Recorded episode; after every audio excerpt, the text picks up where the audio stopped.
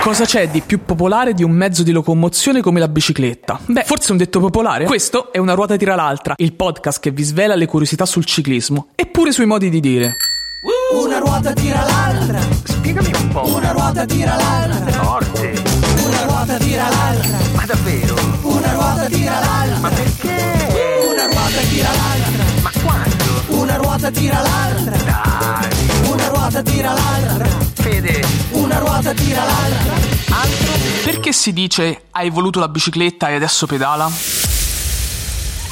Ah, allora è così, eh? Ma lo sai che ti dico? Hai voluto la bicicletta e adesso pedala. Quante volte lo abbiamo detto, lo abbiamo sentito dire o addirittura siamo stati il bersaglio di questa espressione? Ma ci siamo mai chiesti esattamente cosa significa? No? Continuate ad ascoltare che ve lo racconto io. Spiegami un po'. Si tratta in fin dei conti di una domanda retorica che invita il destinatario ad accollarsi le responsabilità delle proprie azioni e in particolar modo si rivolge a chi mostra una certa insofferenza verso qualcosa che in precedenza aveva desiderato con una forte insistenza. Facile intuire come questo detto prenda vita dal desiderio di ottenere un mezzo per arrivare a raggiungere un determinato risultato, ma che per farlo però servono in ogni caso dedizione, sudore e fatica. Ma davvero? In altre parti del mondo si può esprimere lo stesso concetto con finire a cucchiaiate la zuppa in cui si è sbriciolato il pane, come avviene ad esempio in Germania, oppure con bere la birra che ci si è preparati da soli, questo si dice in Polonia. In Inghilterra si dice che ti sei fatto da solo il tuo letto e poi però devi dormirci dentro. Forte. E voi avete qualche variante dialettale da sottoporci? E noi ci sentiamo alla prossima puntata. E se volete ascoltare delle pillole extra di Una ruota tira l'altra oppure farci qualche domanda, iscrivetevi a Patreon tramite il link in descrizione.